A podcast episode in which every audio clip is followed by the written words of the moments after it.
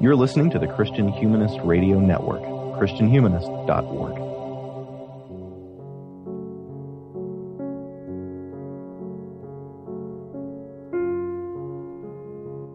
Before Walker Percy became famous as the author of novels like The Moviegoer and Love in the Ruins, he wrote a series of philosophical essays on the relationships between language, symbol, and human nature. Unknown to most readers, he'd assembled those essays into a coherent philosophical volume, but after more than a decade trying to get it published, he gave up on it and turned mostly to writing fiction. In the intervening half century, some of those essays were published in other forms in his collections, The Message in the Bottle and Signposts in a Strange Land. But now, thanks to the work of editors, the whole volume is appearing complete for the first time. It's called Symbol and Existence, A Study in Meaning, and it's out now from Mercer University Press. I'm delighted it's brought the editors here to Human, Christian Humanist Profiles. I think this is the largest group of interviewees we've ever had on this show, so let me take a deep breath and introduce you one by one. Kenneth Laine Ketner is the P.W. Horn Professor and Director of the Institute for Studies in Pragmaticism at Texas uh, Tech. How you doing, Ken? Pretty good. Uh, things are hot down here in Lubbock, Texas. I, I bet. I bet they're usually pretty hot. Uh, Carrie Perkins is a professor of English at South Carolina State University. How are you, Carrie? Pretty good. It's hot down here in, you know, the low country of South Carolina, too.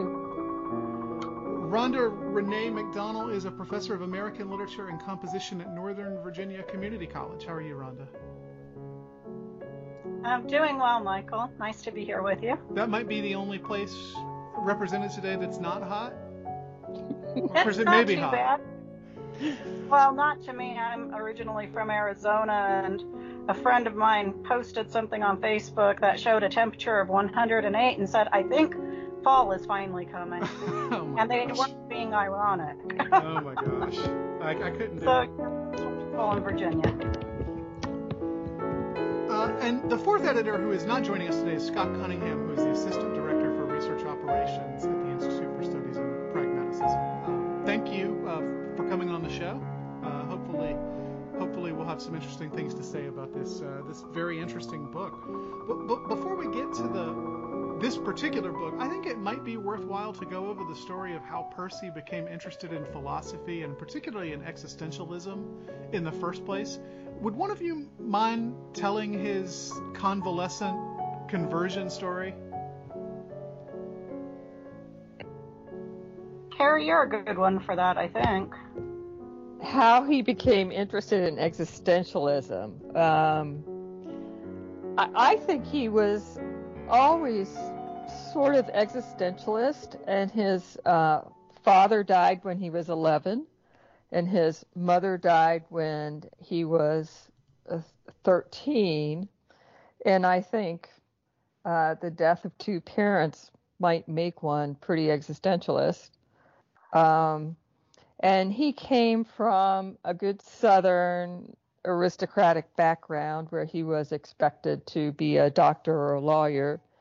Uh, and so he, um, he, or a lawyer or some other profession like that. And so he became a doctor.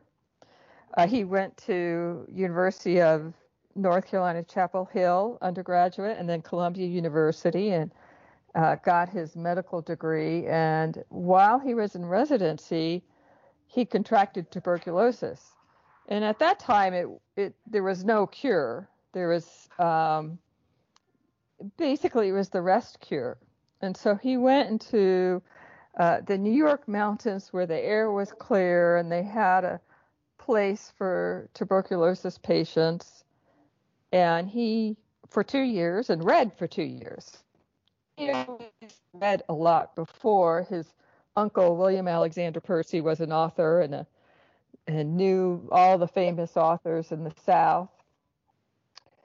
Um, and he sort of had a sea change internally, uh, whereas uh, before he had been a scientist and a, a real believer in scientists, scientism, well, science.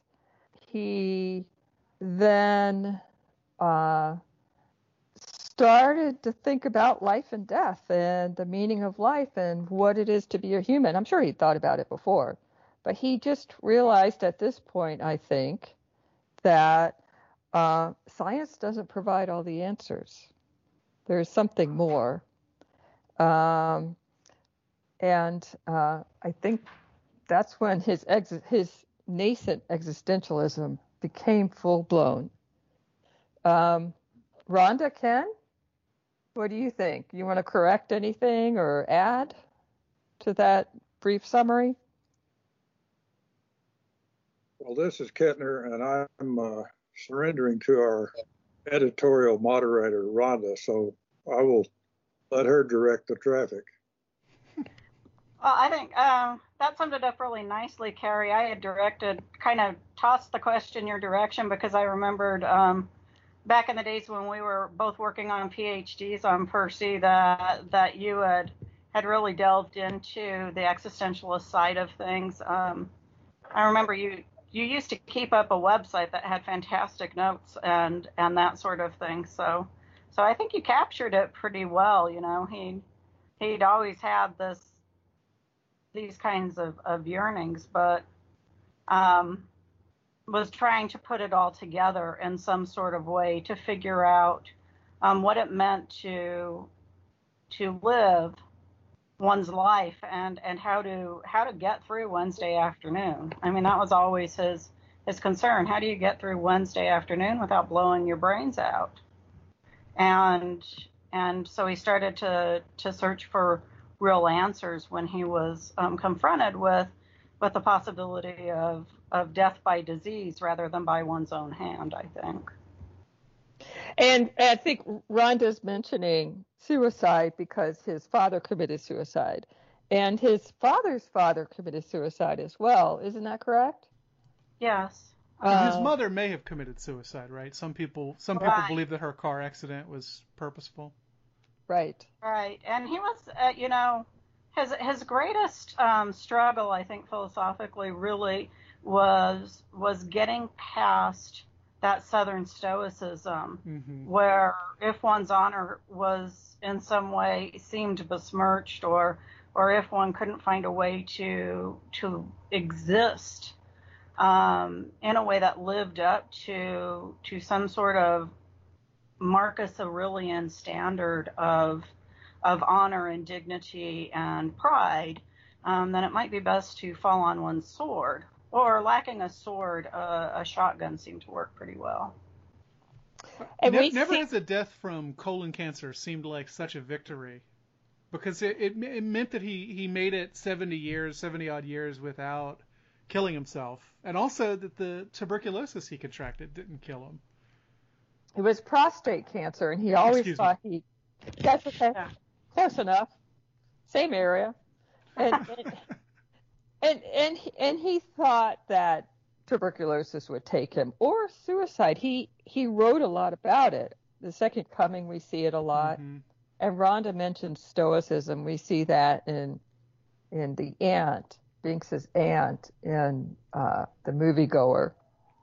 Um, and, and, and William Alexander Percy kind of imparted that stoic ethic to him as well. Incredibly. I've been rereading Lanterns on the Levee um, just this past just this past week or so, and and um, that that sort of under underlying life philosophy is just uh, you know and everything that that Will Percy um, understood about the world, and and it didn't it didn't fit for for Walker's personal nature, I think, um, in that and that he had that um, he had a little bit of that suicidal impulse, mm-hmm. I suppose.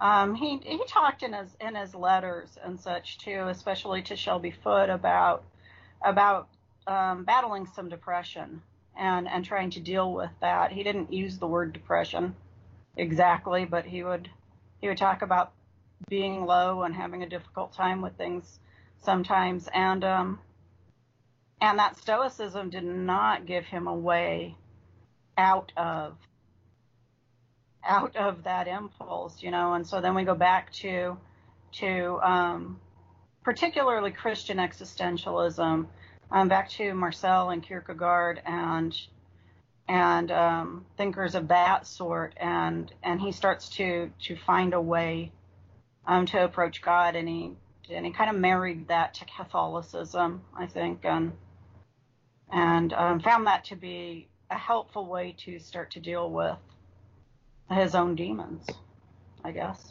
And the essays that make up this collection, or I don't know if you want to think about it as a collection or as a unified book. I think it's kind of somewhere in between from from the way I read it. But they they really find him at the center of all these different perspectives on the world, trying to figure out which way to move forward. Because the stuff that he grew up with and the stuff he kind of adopted during college have begun to fail him, and you can you can see him um, at that crossroads in in these uh, these essays or at least I can. Well, I would like to put in a, a word about this. Uh, I don't think the book uh, is a collection. Okay. Collections came out of it, mm-hmm. but it was the basis from which. Uh, well, it was it was a basically a basic book, uh, which I think is extremely important for understanding Percy and his writings.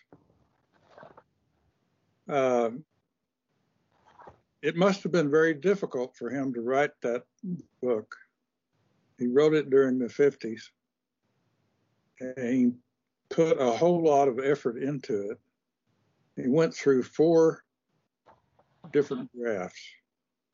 Part of our trouble, problem was um, trying to decide what might be the, the from his perspective, the best draft. And I think we did solve that problem. Um, but this this book shows Percy on the inside and what he's trying to do within himself. But it also shows that he thinks he's found something important, which he wants to share with other people and he's he's very blunt about it. He opens up by saying, "This book is it's a striking sentence. This book is the record of something like this. This book is the record of a struggle within one person between two worldviews, or words to that effect." Well, he's coming out of science. He makes it clear he's been a scientist. Uh, he's a very good scientist not just of one particular discipline, but of several disciplines. During the 50s, he's learning how to be a novelist. He tries two novels. They're duds. They don't work, or at least he thought they didn't. And he has a, a, a very good teacher uh, at the time to help him develop as a novelist. Well, if you read this business about science that he's struggling with, you have to be careful that that you understand which sense of the word he's struggling with. He's not struggling with science as the struggle for truth. He's struggling with what he thinks is science misused. He wants to distinguish then between science that's good and does its own thing in a proper way and science that's bad and not good for you and not good for other people. And he calls that scientism. And he describes it as science raised to an all encompassing worldview. So it's not right to say that he's anti science or he leaves behind science. He wants to get rid of the bad science in his personal struggle to gain uh, what Carrie and Rhonda uh, were talking about is his inner peace that he's looking for. He wants that that science, the good science, to to have what it needs to have and deserves to have, but he wants that missing part to be found and linked up properly. Now, for me, that was that was quite a, uh, uh, a good experience an educational experience. Yes, track watch him do that in this book. I, I found that really striking about the book too, Ken. That he he sets up these kind of opposing forces. You have on the one hand, uh, kind of objective observation, and on the other hand, you have the the kind of phenomenological approach that would become existentialism. And when I saw he set that up, I expected him to to essentially abandon that first one and accept the second, but he doesn't. What he wants to do is use the second one, the, the kind of phenomenology, to improve the first one. So he wants a, a, kind of empirical science that has taken stock of phenomenology. Is that is that an accurate statement? Well, uh, I think you might want to get the experts, uh, Carrie and Rhonda, to talk about what Percy calls radical anthropology. So Percy sees that there's truths in in science and the scientific method, not scientism, which Ken said is science elevated to an all-encompassing worldview, which takes a purely behavioristic view of everything, positivism, which says if you can't perform a scientific experiment on it, has no meaning, uh, or if you can't observe it. Um, and but the scientific method is what Percy wants to retain. But he also sees truths in existentialism. But his problem with existentialism is that it wasn't objective, it was too subjective. But science itself, the objective science, didn't account for the nature of human beings, the questions that we ask, our our yearnings, our um, what it is to be a human, who am I, and what am I here for? Um, and so he wants to resolve this dichotomy, and and for him, he sees the resolution in semiotic, well, and particularly in language. And so um, he sees that he can sort of have, and correct me if I'm wrong on this, an objective existentialism, you know, uh, and um, uh, and so, and I actually I think he says sort of his thesis here. Um, well, there's so many theses. I can't. So many sentences that he says that says it so well. Um, uh, he says a radical anthropology, and this is what he's coming up with, must treat as its primary datum, data, datum, not man as a responding organism, that is scientism, though that's a legitimate science when applied to um, physics and other things, not human beings, uh, or the physical side of human beings. It's legitimate. Though this treatment, he says, is a legitimate science, but man as an organism who makes assertions, who makes a society and a culture possible. Scientism can't account for that. Why do we do that?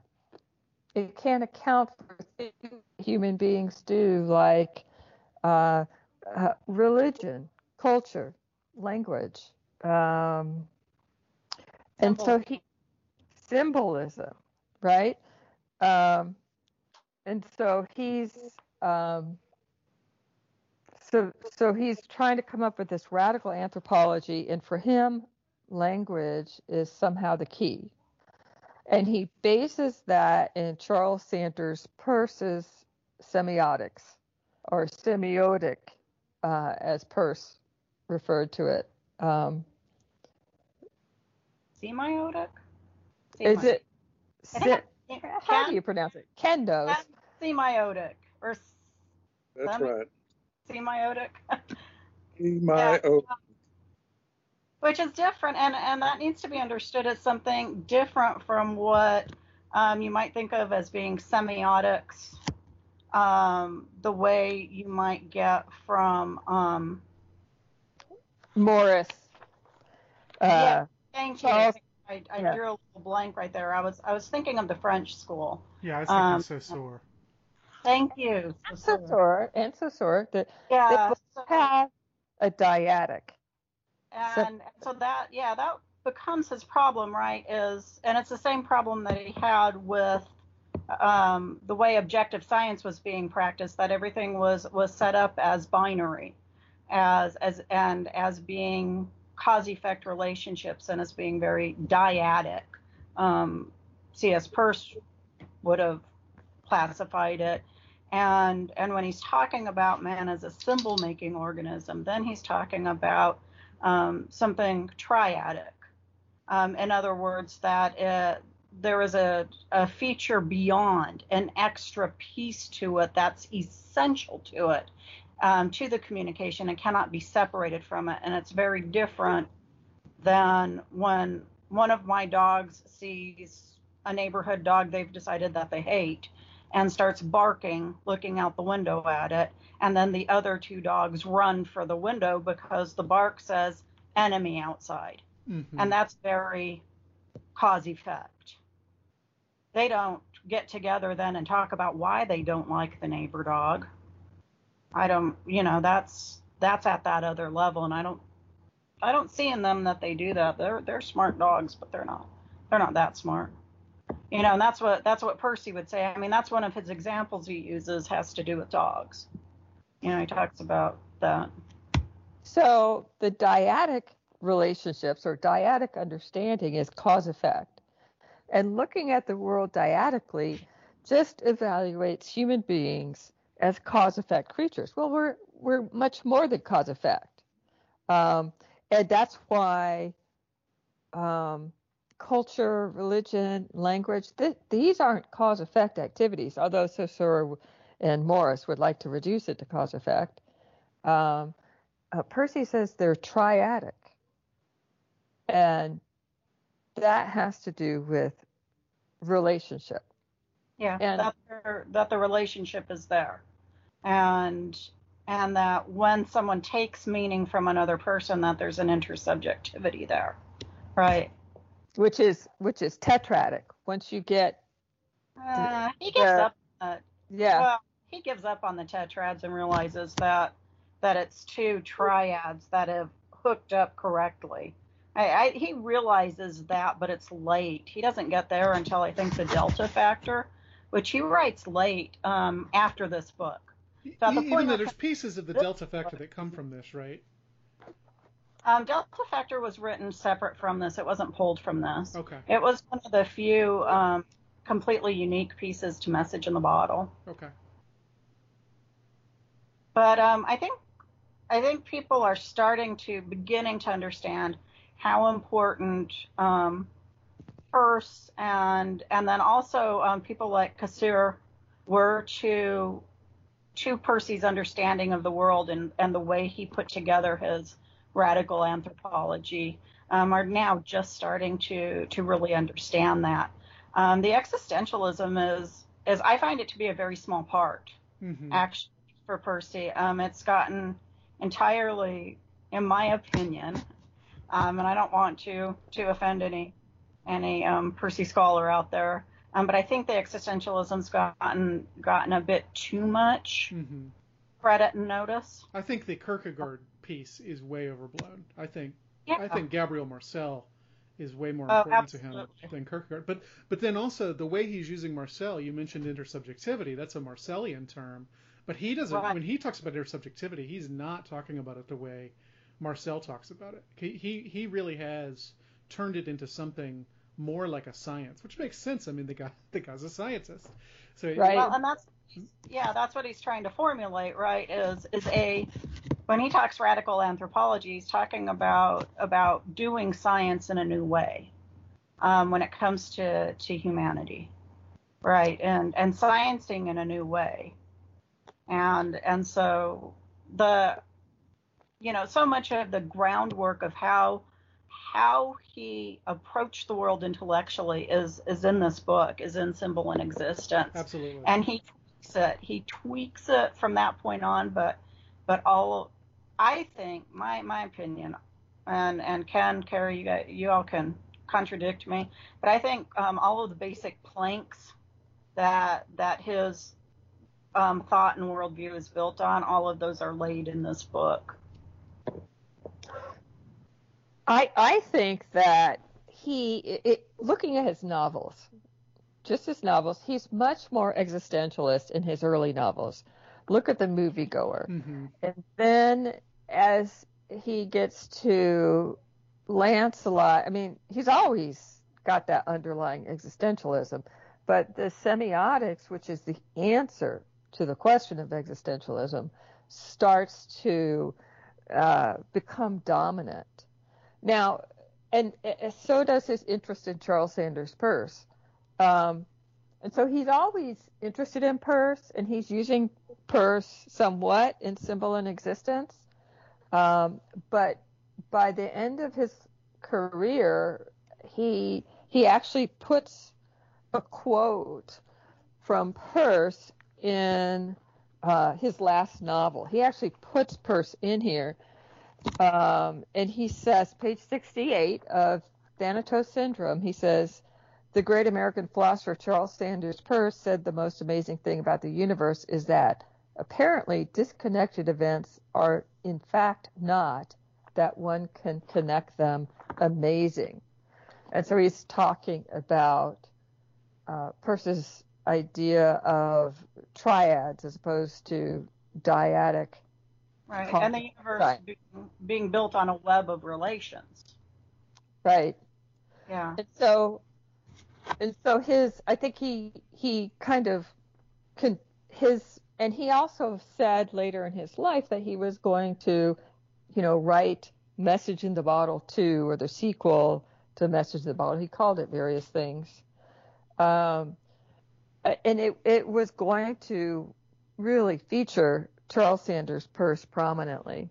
Um, so I think he becomes, you know, as Rhonda's saying, the existentialism and Kierkegaard and all of that, and as as you said, Michael, um, it's there uh, but there's been a lot written on it, and there's a lot more going on, and this other going on becomes much more prominent, especially later in his career. The, the, existentialism came easy too. I want to say. I think it came easy to him in comparison. Mm-hmm. Whereas, whereas we see a very long um, engagement process with Peirce.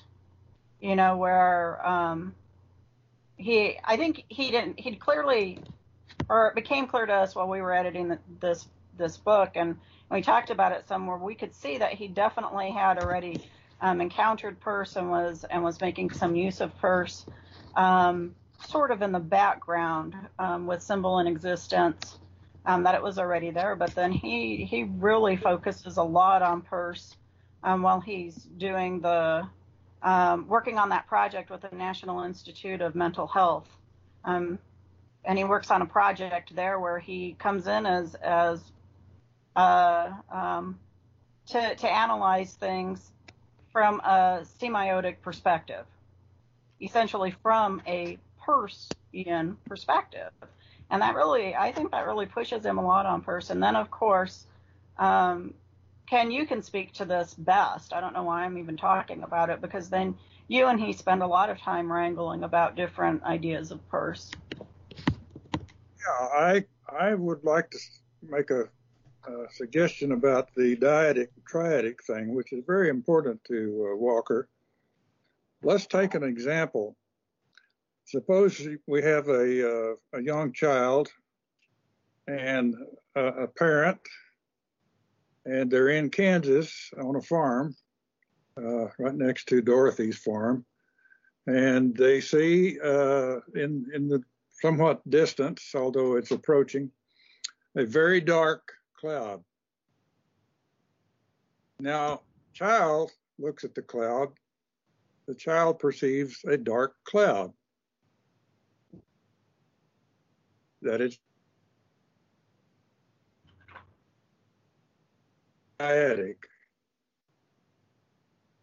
That's just perception. That's just light light wave light rays striking the uh, retina, etc. A series of causes.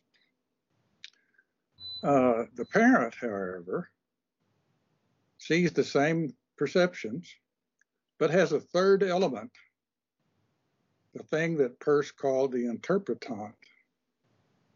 Peirce thought that uh, understanding or communication and similar things were made up of three components combined in one relation, not a chain of dyadic relations where A causes B, B causes C, C causes D. So you've got A causes D. You haven't gotten beyond dyadic relations just to chain them together. Uh, he thought that understanding or communication was uh, a non reducible triadic relation between something that the agent or the person is focusing on, he called the object, some representation of the object, some representing factor, but without that third element, the interpretive factor, you don't have communication or understanding or culture or symbol. so while the kid sees the dark cloud and sees that it's moving in more or less this direction, without the interpretant that the parent has, uh, you don't, the kid would not go to the cellar. The parent looks at that and says, because of the interpretational factor, that this darkness and this moving, that's the representational factor. What's the object? We're going to get hit by a storm. What's the interpretant? When you see this kind of stuff and it's moving your way, that means that it's a storm. So you see, meaning is introduced when you introduce the interpretant. Well, that's scientific, you see. That's the missing scientific element that you all were talking about earlier that isn't found in scientism, but is itself a science, but a science that it looks at more things than just A causes B. Now, A causes B is fine, and there there are sciences for that. But what Percy was worried about and what he wanted to solve for himself and solve for other people, uh, he wanted everyone to realize you don't have the full humanity when you have just those causes and effects. This, these interpretational things are crucial parts of the events that we communicate about, the events that mean something to us. And uh, so, what does he do? How do you experiment with this radical anthropology? One way that he mastered, really, as his career developed as a novelist, he wrote novels which are experiments in radical anthropology he did science with his novels. Now, I'd like our literary people to tell me if I'm right or wrong about that. Well, um, you're definitely right, and and I think again that's that's where um, people can, even people that love Walker Percy's novels can can somehow not get it when they fail to see that, when they perceive what he's written as as being sort of intellectual entertainment, um, then then they they sort of missed it. You know, they're a little bit like like Will Barrett at the end of The Last Gentleman, when when he's he's there for for every moment of grace that appears and and he totally misses it.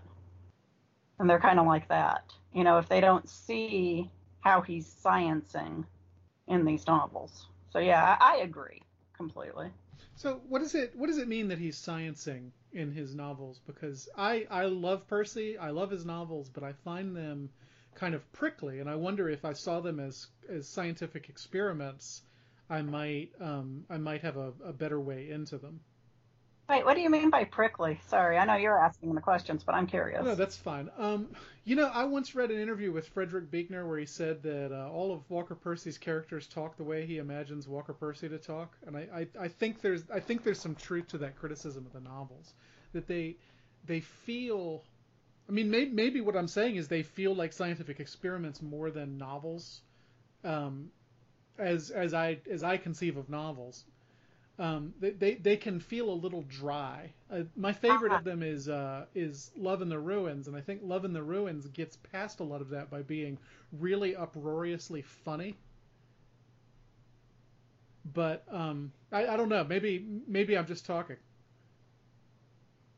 No, I agree. Um, you know what? I think what happened um, is that how he saw himself and what he wanted to be was a philosopher. Mm-hmm. Um, but how does one do philosophy and and um, send send your daughters to college and such? If you're he not going to be a philosophy professor, right? And and he could only get so far in with the philosophy folks because he hadn't come in the right way. Right. He hadn't he hadn't come in through through their approved upon, you know, journey. Um, he was a medical doctor who wasn't practicing medicine, so so he kind of there were there was sort of a glass ceiling to him, even though he got published in some some pretty well respected journals of philosophy um, in the 50s. He was only going to go so far. He wasn't, and I don't know that he wanted to be a professor. He wanted to write, and so I think what he decided um, when he was able to to make it work in moviegoer, to take a piece of his his way of thinking, his philosophy, and to lay it out there as a story about this man who was, um, you know, feeling dislocated and alienated and and um, struggling with with the complete dyadic presentation of humanity, both not only through science but but consumerism and that sort of thing. You know, we see Binks struggle with all of those things. Um, and and he was able to to write it and and he kind of used some Kierkegaard and that that's where the Kierkegaard thing really latched on for people. But he said this works.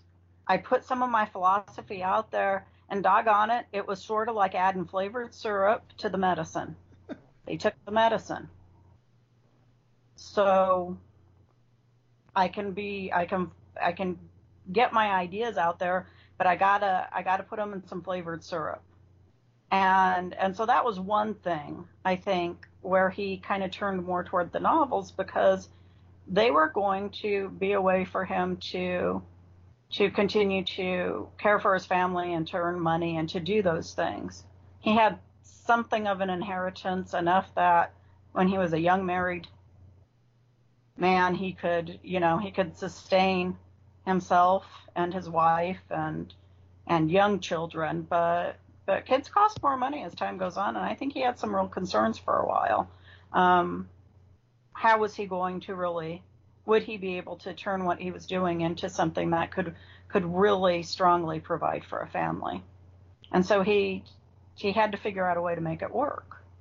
But then the novels also let him do the thing that I think he best liked about Kierkegaard.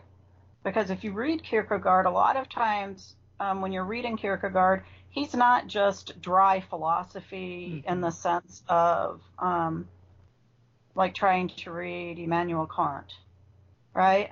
Or Hegel, or whoever, um, where you're just kind of slogging through these these really dry ideas. Kierkegaard liked to put someone in a situation in a sense and and meditate on that in some way.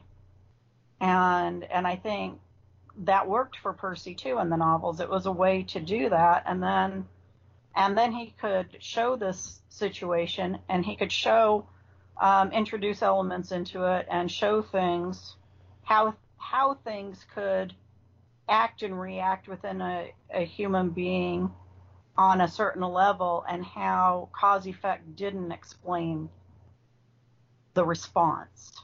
So it wasn't merely a stimulus response response, it was a response on a different level, a more complex and complicated and triadic level. And so he could look at that and he could also um, wrestle with lots of ideas, um, which he does. And, and to add on to what you're saying, Rhonda, I think I think what you're saying is he's a philosophical novelist, Mm-hmm. and I think that's what you're saying, Michael.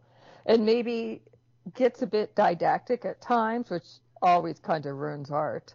But his novels, if you are asking the same questions he is, if you are in any way existentialist, then they, uh, you are a fan. He's fantastic, and and you, I found people either love him or hate him.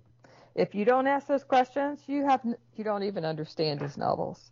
If you do ask those questions, he's asking the same questions and providing those answers. Um, and you can see his philosophical progression through the novels, through the six novels.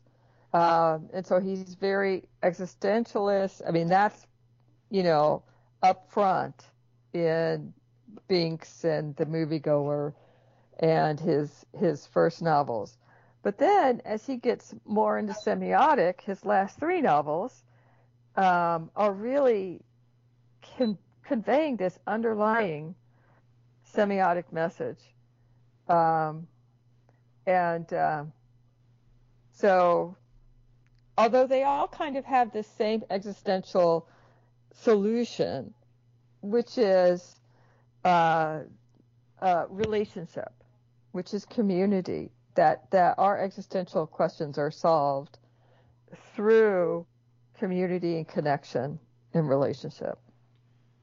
But so much of, of what ails us and and um, both the spiritual and psychological sense, um, instead of you know throwing medication necessarily at it, he's also suggesting that you um, that there are other ways to treat those things that that plague us because because every character he has is a character that is um, at least as as ill as your average American, Mm-hmm. Sometimes And much perhaps- worse. and perhaps worse. But but you know, um, I think he he talked a lot about being like a canary Mhm. down in a down in a mine, right? Yeah, and and, that and he- notes for a novel about the end of the world. That's his. That's his definition of the novelist. Right, and and we look at the rise in mental illness, um, depression, anxiety, all of those things that he was writing about in the 60s and 70s into the very early, well, 60s and 70s mostly. Um, you look at that, and then you look at where we are now, and you know that he was onto it. Mm-hmm. Was already seeing. Oh, yes, where- yeah. oh, Read Love in the Ruins. He's predicting our our society today. Oh yeah, it, people talked about The Handmaid's Tale as being like a, an accidental prediction of of the last five years or so. But uh, to me, Love in the Ruins is like that's what we're living in. The center did not hold, however, the GDP continued to drive uh, to rise. yes, yes. Um, to, to, to return and- to this science thing, though, uh, when he's when he's writing, I so so one way of doing this would be to to do what Sartre does, and so Sartre's uh, Sartre's plays and his novels are, for the most part, um, maybe No Exit is a is an exception, but for the most part, Sartre's uh, fiction and and drama is just a kind of object lesson from his philosophy, and it can be kind of frustrating for that very reason that when when you say that his novels are a kind of scientific experiment, that's not what I hear though. I hear that he is not aware of what the result is going to be when he starts doing it, and the novel is the kind of embodiment of the of the process itself rather than uh, some sort of didactic object lesson. Uh, do, do you think that's accurate? Or is he isn't more that- like Sartre? isn't that doing science? Mm-hmm. He says, let me put, usually a man, almost always a man, let me put a man in a situation. And now what becomes of and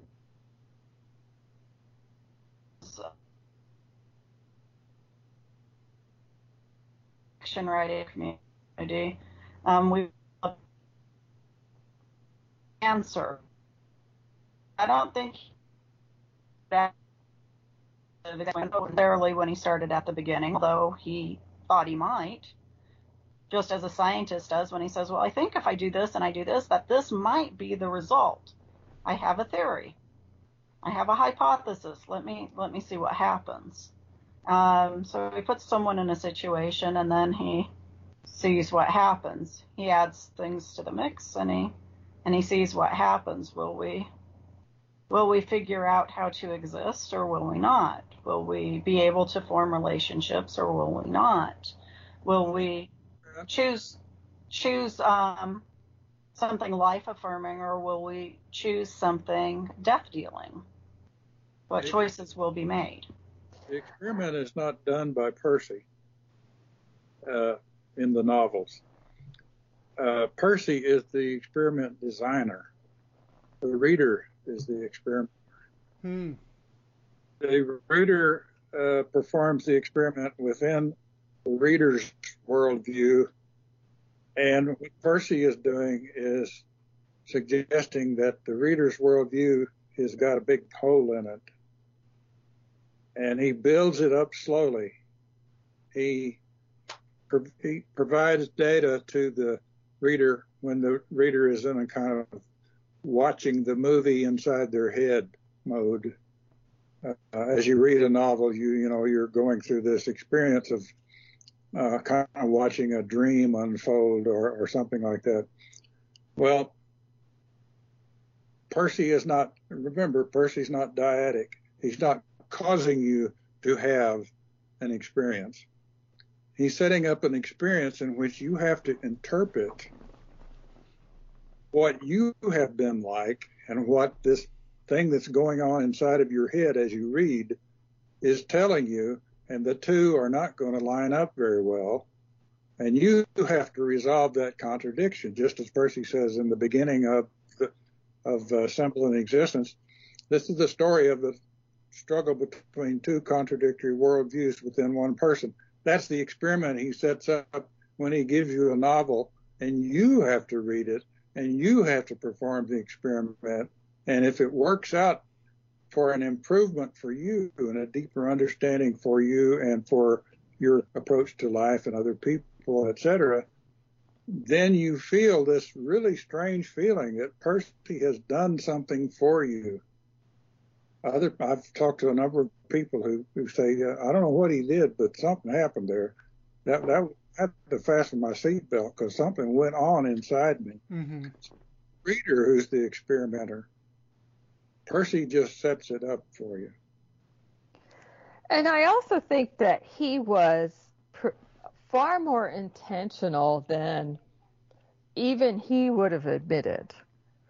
Uh, and I'm talking about the progression of his philosophy from in the in the novels from existentialist to more semiotic and pragmatic, and to finally, in his last novel, where he actually quotes Charles Sanders Peirce in the novel, uh, informally quotes. Um, and and so as he's growing philosophically, he reaches out to Ken Ketner. He reaches out to Dr. Ketner um, because he knows he's a Peirce expert, and asks him about Peirce. And they have this years long relationship, uh, sending letters uh, that's chronicled in A Thief of Peirce. And this is Percy trying to work out his philosophy. And at the same time, he's working out his philosophy with Ketner and studying Peirce, he's working them out in the novels. And so you see his last three novels have Peirce's uh, Peirce's semiotic um, it in them. So Peirce, Peirce to you know summarize dyads are cause effect. Uh, triads are that idea of relationship that uh, we connect to others not through cause and effect ways and to the world. The world connects not through cause and effect ways, um, but through symbol, through relationship. And then the tetrads. And then they become prominent in his last three novels. That idea. I this is not him kind of flying by night, just picking up a character and going with the flow. He has a plan. Mm-hmm. Lancelot focuses on triads, and the Second Coming focuses on tetrads, and Thanatos Syndrome focuses on dyads, uh, with a theme that goes along with them that corresponds to Peirce's philosophy, and and he sort of, you know, this book, Symbol in Existence, his first book, you know, lays the foundation for that. Um, he's tough. Yeah, the uh, interesting yeah. thing with Thanatos in terms of this dyadic business is that the, the bad doctors in the movie, or, you know, well, not the movie, the, in the novel, um, are dosing a whole population and causing, it's a cause event. Cause, cause effect. Population to revert to mere cause and effect behavior. Hmm. Uh, so they become like animals. Yeah. Wife doesn't have enjoyable sexual relationship with with uh, uh, Tom, the hero, or the anti-hero. They just have a cause and effect sex. You know, like a a rat. And, and people's neuroses are cured through, uh, you know, drugs, antidepressants, and things like that, rather than say the triadic idea of community and relationship and meaning and this type of thing. And allow uh, yourself to be a mess because sometimes you got to be a mess to figure out um, what you need to figure out about existence. But speaking of, of, of funny funny moments in Percy, to me the funniest moment in Percy, um, and and he's got a lot of them. I think his his humor doesn't always get talked about or, or noticed, but the funniest moment for me is is how um, Dr. Van Dorn ends up in Thanatos syndrome, um, where he's he's in the cage with with the female gorilla and and but he's happy, you know, happy as a clam in there, just um, experiencing a dyadic life in the end. and and it was a it was just a nice revenge moment that that Percy gets on that sort of dyadic science. The uh, triumphant scene in Thanatos is when the the old sheriff, uh, the good old boy sheriff, is brought in by Tom, and they're there in this uh, pedophile central place where Van Dorn and all his uh, friends are uh, dosing these kids so that they will just have sex like animals or, or robots uh, with anybody or anything. Uh, that's just a condition of no meaning. Well, here's uh, the sheriff who's a triadic creature who's able to understand things. But uh, how does how does uh, Tom and his friend get the sheriff to understand that something is happening here that's dyadic, cause and effect with these kids and the people who are torturing them. How does how do they get the sheriff to realize that this isn't triadic? See, the sheriff thinks this is ordinarily triadic stuff going on. Uh, he doesn't realize that these kids are just stimulus and response creatures like Pavlov's dog and they've been put in that situation by bad science, by scientism. And how does the sheriff come to realize uh, that his assumption that everything's okay, there's no bad science going on, uh, that's almost a culmination of, of Percy's uh, uh, philosophic and, and novelistic career, it seems to me, in that one scene. So I I think you know Percy has actually said, and there's a quote in one of the interviews where um, he said, "Well, you shouldn't have to understand uh, philosophy to read and understand my novels." Well, you do. You do have to understand if to truly get the full effect, especially the last three novels.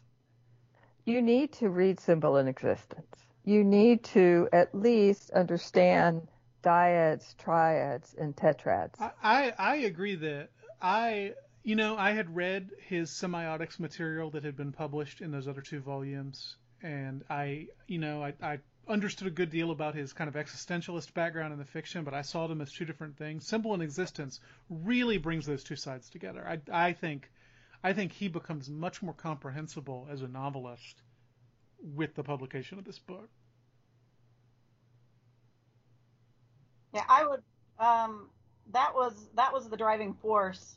Um, our realization when we looked at the manuscript that that's that it was such a necessary piece um, to Percy's body of work, and that the fact that it had never been published was was really something that that needed to be rectified somehow.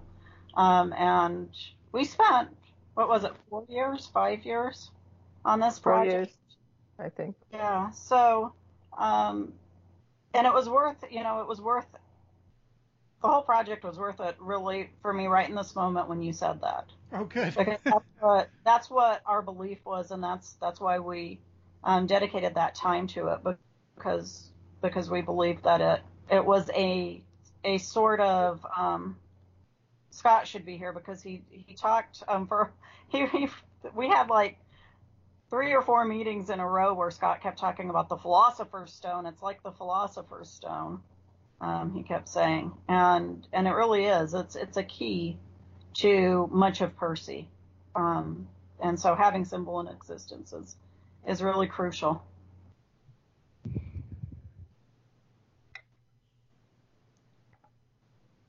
Well, I uh, normally here I say that I've been steering the conversation so far, but I think this is this has been spread around pretty uh, pr- pretty well. Uh, but here on Christian Humanist Profiles, in the spirit of hospitality, we like to give our guests the final word. What haven't we talked about here today that you'd like our listeners to know about Percy, or about symbol and existence, or about uh, any anything else that we've been discussing? Um, I think the one thing that that to a degree um, Percy is always hesitant about in some ways, and we see this um, in Moviegoer where where where Binks, you know, uses the phrase, "Well, it's impossible to say," um, to talk about like matters of faith and that sort of thing. Is that is that Percy's Percy's life ambition, I believe, and and I do not speak for my colleagues; they can agree or disagree with me in a moment. But I believe his life's ambition was to, um, to in a sense, um, create a theodicy. In other words, um, to use science to prove God, and to even perhaps, um, in a certain way, um, kind of a Miltonian way, almost justify the ways of God to man. In other words, to to show that among all creatures, human beings are unique. Um, they are unique as being created by God. Um, that they are ensouled creatures. Um, that that we have a way of seeing the world um, that is because of God and His faith um, I hear so many um, scholars actually kind of try to downplay um, Percy's faith, and I, I, think it's not popular in a lot of ways right now um, for people to be overly devout. Um, but I believe he was. Um, but it didn't make him. It didn't make him um, blind to things, and it didn't make him it didn't make him what's the word I'm looking for? It didn't it didn't make him just um, um, um, a pure dogmatist, I guess. Um, he thought there was there was a way to locate um, the soul. If you could find where in the mind, for example, in the brain, the interpretant was, you would have found the seat of the soul. And that's what he was after. Or at least that's what how how I read his quest is to be able to actually find the location of the human soul and to prove that we do have souls and that that therefore there is a God. And we haven't even touched on his um, neo-Thomism or Jacques Maritain or the impact all of that has, which is um, addressed really directly in two chapters in Symbol and Existence, more directly than anywhere else. And those are chapters that have not been published anywhere else. Um, so I guess that's my final thought. I agree, Rhonda. I think he he was an apologist for the faith and his a particular brand of faith in particular, but faith in general, meaning Catholicism in particular. Um, but in in a world that, at least, especially during the time he was growing up, became increasing increasingly materialistic, positivistic, um, cause effect uh, understanding, behaviorist understandings of human beings. And he's trying to say, no, there's something more than that. And, and you can read read him, you know, as a his message from a Christian standpoint as as valuable.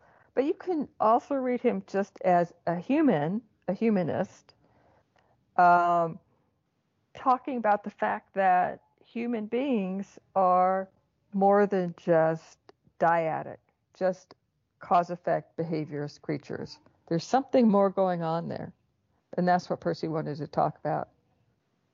And he also, one of the things that uh, when he, he uh, you know, as a, a medical doctor who considered going to psychiatry, he talks a lot about the psychological ills of human beings.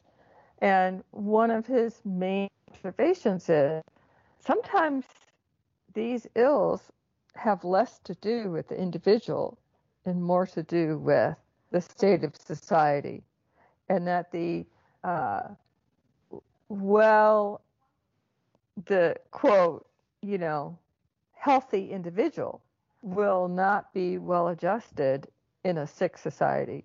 And he was really making comments about society today or at his time that I think are relevant to society today. Yeah, absolutely. Well, uh, something I heard from a, a, close friend of Walker, uh, someone who's been with him a lot, that's uh, relevant to our discussion today. This person said that uh, Walker felt very grieved that he couldn't publish Symbol and Existence. It was turned down by some publishers that had been publishing that kind of stuff. Uh, for what reasons, I don't know. So we have strong evidence that he uh, had a pretty high regard for that particular work. Maybe not as a work of literary greatness, but as a kind of confession and struggle toward better understanding of the way things are, really are, not just according to some worldview or some dogma.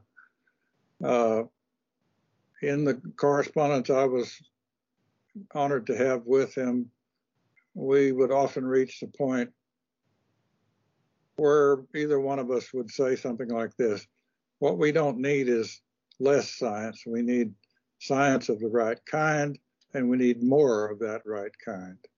Now, the question, it seems to me, is an open question whether if we get rid of the bad kind of science, uh, almost a conspiracy theory kind of science, uh, where you're guided only by materialism and uh, behaviorism, virtually everything becomes a robot.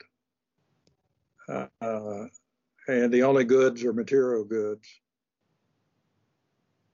If we drop that kind of science and pick up the better kind of science, then we can, in effect, treat in this better scientific way all aspects of human life, including theology.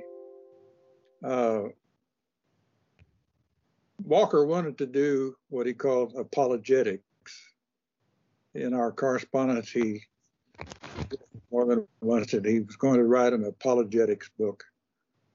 Now, what that would have been, I don't know, but perhaps symbol and existence gives us a, as as good a set of clues as we might be able to obtain at this point. Uh, so, where would, if we take this good science and we apply it to the issues that are bound in the uh, theological uh, uh research, not just of one religion, but of any religion, as, as of religion as a, a, general human phenomenon, a feature of anthropology. Uh, where would this good science take us? Now, that's a question that is worthy of study, it seems to me. How that turns out, will it turn out according to some institutional dogmatic uh, prescription, or would it go beyond that institutional dogmatic prescription? Uh, those are questions that Percy leaves for his readers to work out hopefully this book will be picked up not only by Walker Percy enthusiasts, um, who I, I, think are going to have to read it now, um, but but also by people who are interested in these questions and and maybe you know if he'd published this in the 50s like he wanted to, who knows where his career would have gone and his line of thought would have gone with it. Um, maybe, maybe somebody else can uh, can push in that direction now. Well, we've been talking to the editors of the newly published Walker Percy book, Symbol and Existence A Study in Meaning. That is available now from Mercer University Press. You'll find a link to it and show notes for this episode at our website, ChristianHumanist.org. Christian Humanist Profiles is a production of the Christian Humanist Radio Network. Our edit- audio editor is Britt Stack. Thanks for listening.